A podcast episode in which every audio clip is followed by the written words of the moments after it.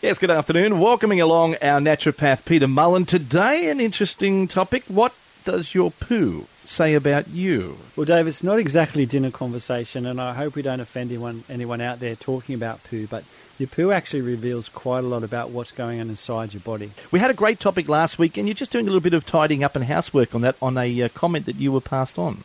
That's right, Dave. Um, last week when we finished, a lady did ring up and spoke to the reception here, asking them, because I did mention that I'd come back after the break and say why um, Vegemite might not be the ideal for people that, you know, have, you know, reactions to food additives or preservatives.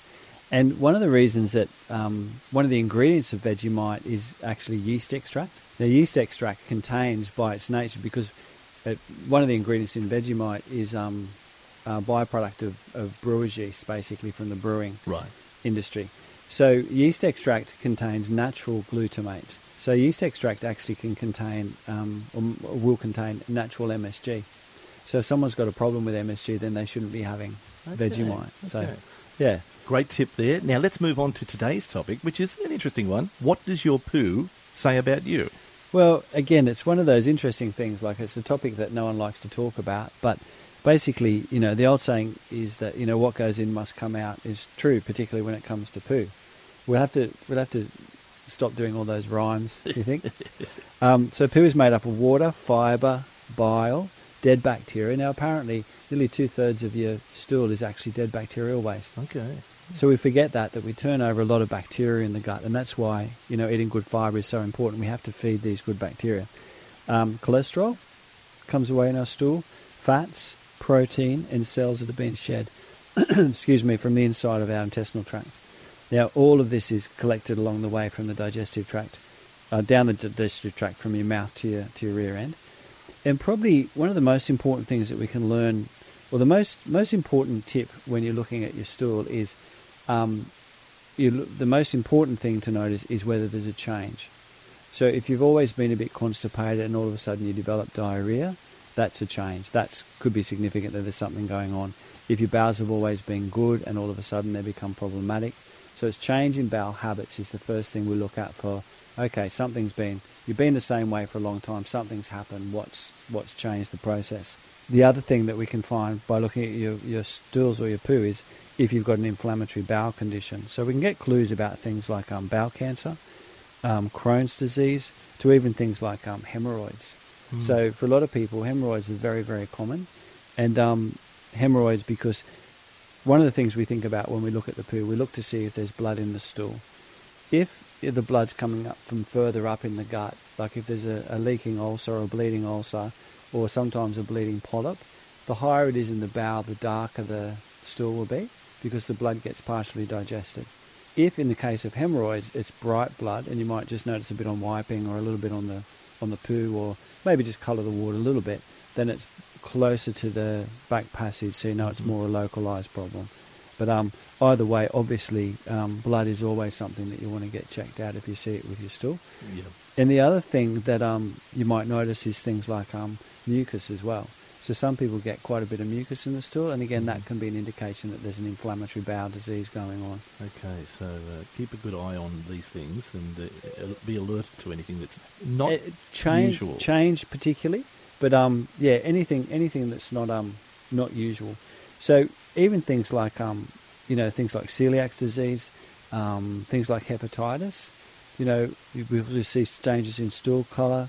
Um, malabsorption disorders, um, so we can pick up quite a lot by observing, and we're going to talk more about that in the other sections about, you know, things like colour, yes, shape, and smell as well. You know, right. when we when we go to the toilet, there shouldn't be a lot of odour if everything's being digested well, so we'll cover that in the next next okay. section. We will do that, and also we'll talk about frequency, because it's something that a lot of people, uh, when they talk, they go, well, I don't go for a couple of days, or I go every yeah. day. So it'd be interesting to know what's considered to be a normal pattern of frequency. Well, definitely, the um, it, it, again, no one sort of has come forward and says, you know, everybody should be going to the toilet yeah. using their bowels three times a day. Three times a day in some respects would probably be ideal. Mm-hmm. Um, a lot of people would use their bowels just once a day. But I think it's recommended that, as you know, it can be up to um, three times a week is still acceptable. But I always err on the side of, I think, that everyone should use their bowels at least once, if not twice a day. And when we come back, something I'd like to ask you about this is... with is some that, people, is a health problem that you about your bowels? An observation. Ob- observation of uh, medication and how that can impact and affect. Well, Dave, the, the um, indicator of whether like you're normal or not is, is if you are regular. But normal frequency is anywhere from three times a week to three times a day. But um, as I was saying before the break, um, definitely I think that, you know, we should be clearing our bowels at least once, if not, you know, ideally twice a day. Mm-hmm. So certain things can interfere with um, things like frequency. So we were talking about this a bit before the I break. mentioned medication, because sometimes you can hear of people who are on some medication and it can bind you up, or it can go the opposite way and open you up. Yeah, absolutely. And, and the tip, I guess, is that, you know, any new medication or even natural medicine that you take, if there's a change in your bowel habits, you know, pretty quickly after, you know, within twenty-four hours or even shorter if it's diarrhea, then you really need to go back and talk to whoever's prescribed that medication. That can be very uncomfortable either way, because if you think about it, you could be on that medication doing a course, so it could take two weeks. Yeah, absolutely. But I would I would always say to people, like, as long as um it's explained to them beforehand, like some of the um, painkillers, you know, things that contain codeine. So I've heard numerous stories where people are in hospital and they're not told that, yes, you're on Panadine or something that's got codeine in it, and your bowels will stop working as a result. So someone might go three or four days before, you know, they sort of feel comfortable mm. enough to say, look, I haven't been on the toilet to the toilet since I've been here. So yeah. more information, or as long as the information's provided, then obviously you'd have to take something at the same time to sort of counteract that. And it can be so uncomfortable too, the pain, the cramps that you can get. Yeah, absolutely, absolutely. So digestive health, as we've talked about before, like the whole, it's, it's all, all a bit tongue-in-cheek, you know, talking about poo, but having a healthy digestive tract is probably one of the most critical systems, because it does really affect every other system in your body. You know, we've talked about, you know, the effects of the gut on, in looking at I B S, on things like um, depression, mood, anxiety. So there's a lot of um, a lot of effects that, you know, having an unhealthy or an irregular bowel habit can have on the on the rest of the body. Okay, now let's talk also, while we're looking at this, at um, with with people who don't aren't on any special medication or anything, just normal day, but they're finding it difficult passing emotion. Is there anything in alternative health that you could be taking that can help you there? Well, look, one of the um, the first things always, like I think chronically as a society, we're um, low in fibre. We don't have enough fibre in our diet. Like traditional diets include a lot more roughage and fibre, and fibre has a dual role, like at least it, it does a number of things, but most important, number one, it really provides all the good fuel for the good bacteria. Having a healthy bacterial population helps to keep your bowels more regular. The second thing fibre does, it sort of acts like a glue. You know, and things like um, psyllium husk, if someone's really struggling with constipation, the first thing I'd recommend, increase your water, because the poo, the other thing I forgot to mention, poo is probably seventy-five percent water. Right. And it's the last, the last place that the body pulls water from is the large bowel, the colon. Mm-hmm. So when the stool ends up in the, the poo ends up in the large bowel, that's when the waters and salts are pulled out and the stool's actually formed. If someone's dehydrated, what do you think it does with the water? Like it pulls more than what it needs, so instantly you've got constipation. So mm-hmm. hydration, good quality fibre, and the fibres to use are what are called hydrophilic fibres. They swell up with water. You know that, so they're the fibres you want, mm-hmm. not harsh fibres. Like I wouldn't recommend wheat bran and fibres like that, because they're, they're, I find they're too harsh for the right, right. gut. So you want nice soft fibres like slippery elm, Metamucil, or, or sorry, um, psyllium husk. You know, things like that. Right here. Now, next, you'd like to talk and discuss size and shape. So, yes, I'd like to talk about size and size and shape. Um, and there's a great little chart that people can download, and I think we might even have it on our blog actually, and it's called the Bristol Stool Chart. Right. So it's actually a chart, and it's got, have I got, did I give that one to you? No, I didn't give that one, no. Yeah, well, it's got nice pictures. So yeah. there's well, seven I, I types of nice. yeah. seven types of poo, and um, number three is kind of like the ideal type of poo, mm-hmm. you know, between a two and a two and a three. But we'll go through some of the variations. So hard lumps or pieces, or mushy and watery. Um, so you, ideally when we go to the toilet, we shouldn't have to wipe, wipe our bottoms much. Should all come away neatly and easily. If you're spending twenty minutes trying to clean up after, then there's an issue there with, with your digestion. Um, narrow pencil-like or ribbon-like stools can indicate a bowel obstruction. Um, and again, on a, on an infrequent basis, not so concerning, but if they persist, definitely need to see a physician. Um, black tarry stools or bright red stools, as we said, may indicate bleeding in the gut. Um, and black stools can also come from certain medications. You know, I've had patients come in that, you know, they've been eating licorice and they'll get a black mm. stool. Um, or I find, you know, with things like beetroot juice, raw beetroot juice, I had a patient that was, was swearing that they were having bleeding from the bowel, and mm. it was actually beetroot juice. For some people will give you a, okay. um, a red, red water in the stool. And white, pale or grey stools may indicate a lack of bile, which can indicate liver problems. So, mm-hmm. you know, I've had patients that if they have a big night drinking, their stools will be really pale the next day. So it's upset their liver, inflamed their liver, and yes. caused a... Because bile, bile produced by the gallbladder is um, what gives poo its poo brown colour. So any if any pale or, or, um, or you know, light tan poo that could indicate that it's gallbladder, could be gallstones, but it could be some problem with the liver as well. Okay, okay, very interesting, very interesting. Um, what else uh, will we be moving on to in our next segment? Uh, next segment, we're going to talk about um, smelly poos, um, but just a, another another um, bit on colour. Like ideally, you know, poo should be poo brown to a light mission brown colour.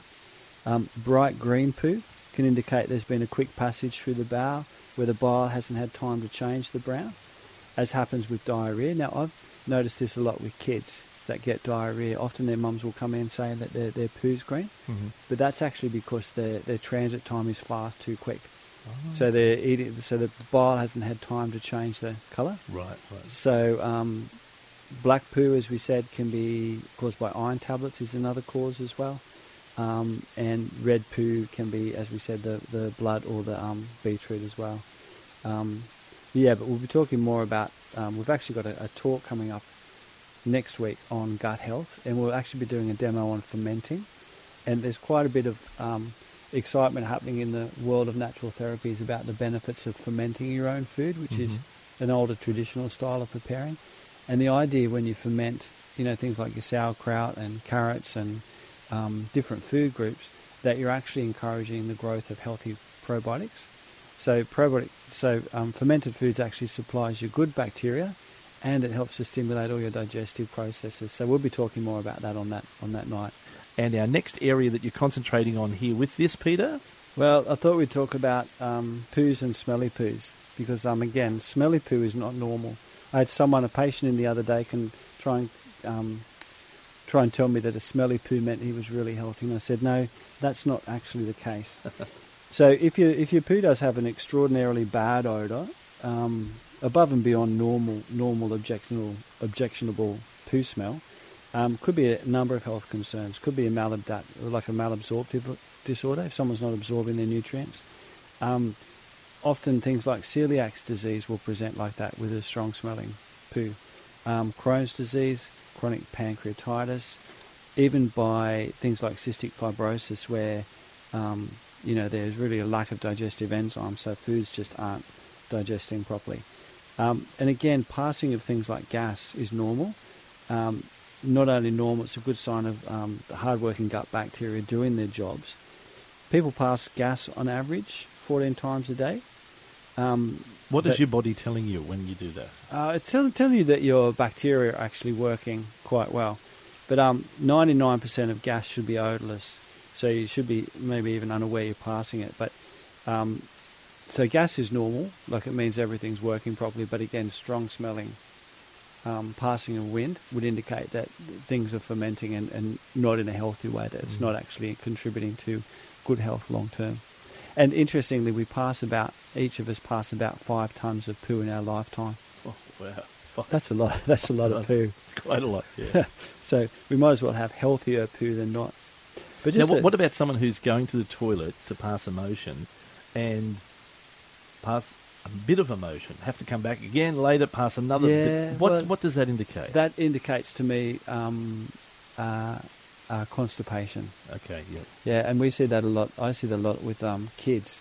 You know, they'll always have like a bit of a pot belly, mm. strong smelling wind, but when they go to the toilet, they just do bits and pieces. Yes, yeah. So they've actually got a little bit of impaction going on, and you know, they'll complain of tummy pain, because if you've got bits of poo stuck in your bowel, building up gas between it, you're going to get, like, a lot of the pain people get with constipation is because the gas gets caught between the pockets of poo and the bowel wall gets stretched, and you get the message sent to the brain that there's mm-hmm. pain and inflammation. So a lot of kids that, um, and adults too, that sort of never feel like they've properly gone to the toilet, again, fibre and water are the first two things I think about. Okay. So on a daily basis, what do you suggest, uh, you know, alternative health-wise, that we should be taking, which will help us to become regular and have nice, good motions? Well, probably the, um, one, the and this is, these are just my tips. So, and many, many gut issues can be prevented or resolved by making simple changes to your diet and lifestyle. Um, and, you know, some tips are for how to hit a home score with your bowel movements. I find um, removing or reducing gluten as much as possible. I find for a lot of people, gluten, wheat, white flour, those sorts of products, I think of them as big, big, you know, gluggy balls of glue. I think they really can clog the system up. So eating a diet that includes your whole foods, rich in fresh organic vegetables and fruit, good nutrients and fibre. And I believe most of your fibre should come from vegetables, not from grains. Unfortunately, our current food pyramid still has, you know, the major food source everybody should be eating is all these processed cereals yeah. and grains. And yep. when you think about it, bread's pretty processed. You know, we take an indigestible grain that we can't eat, we bash it, we cook it under high temperatures, we mix it with other things to make it something that we can eat. So yeah, so fibre from veggies. Um, avoid artificial sweeteners, excess sugar, especially fructose. So anything that's going to cause your gut bacteria to be, misbehave is going to cause going to cause problems with your bowel. Chemical additives, M S G, uh, excessive amounts of caffeine and processed food, as they can all irritate the gut. Um, boost your intestinal flora. We've talked about this a few times. You know, by adding naturally fermented foods in your diet, such as sauerkraut, kefir, um, and I'm a big fan of adding a probiotic supplement if you suspect you're not getting enough good bacteria from your diet alone. Uh, increase your fibre intake. You know, psyllium husk. A great fibre is um, organic flaxseed. So the way way you do that is you buy a bag of organic whole flaxseed or linseed. You blend up enough in a blender to last you a week. Put it in a Tupperware container and keep it in the fridge, because once you blend up nuts and things, they go rancid. So then you can add a tablespoon of that to your breakfast cereal or in with your mixed fruit and yogurt. Um, but psyllium husk is good.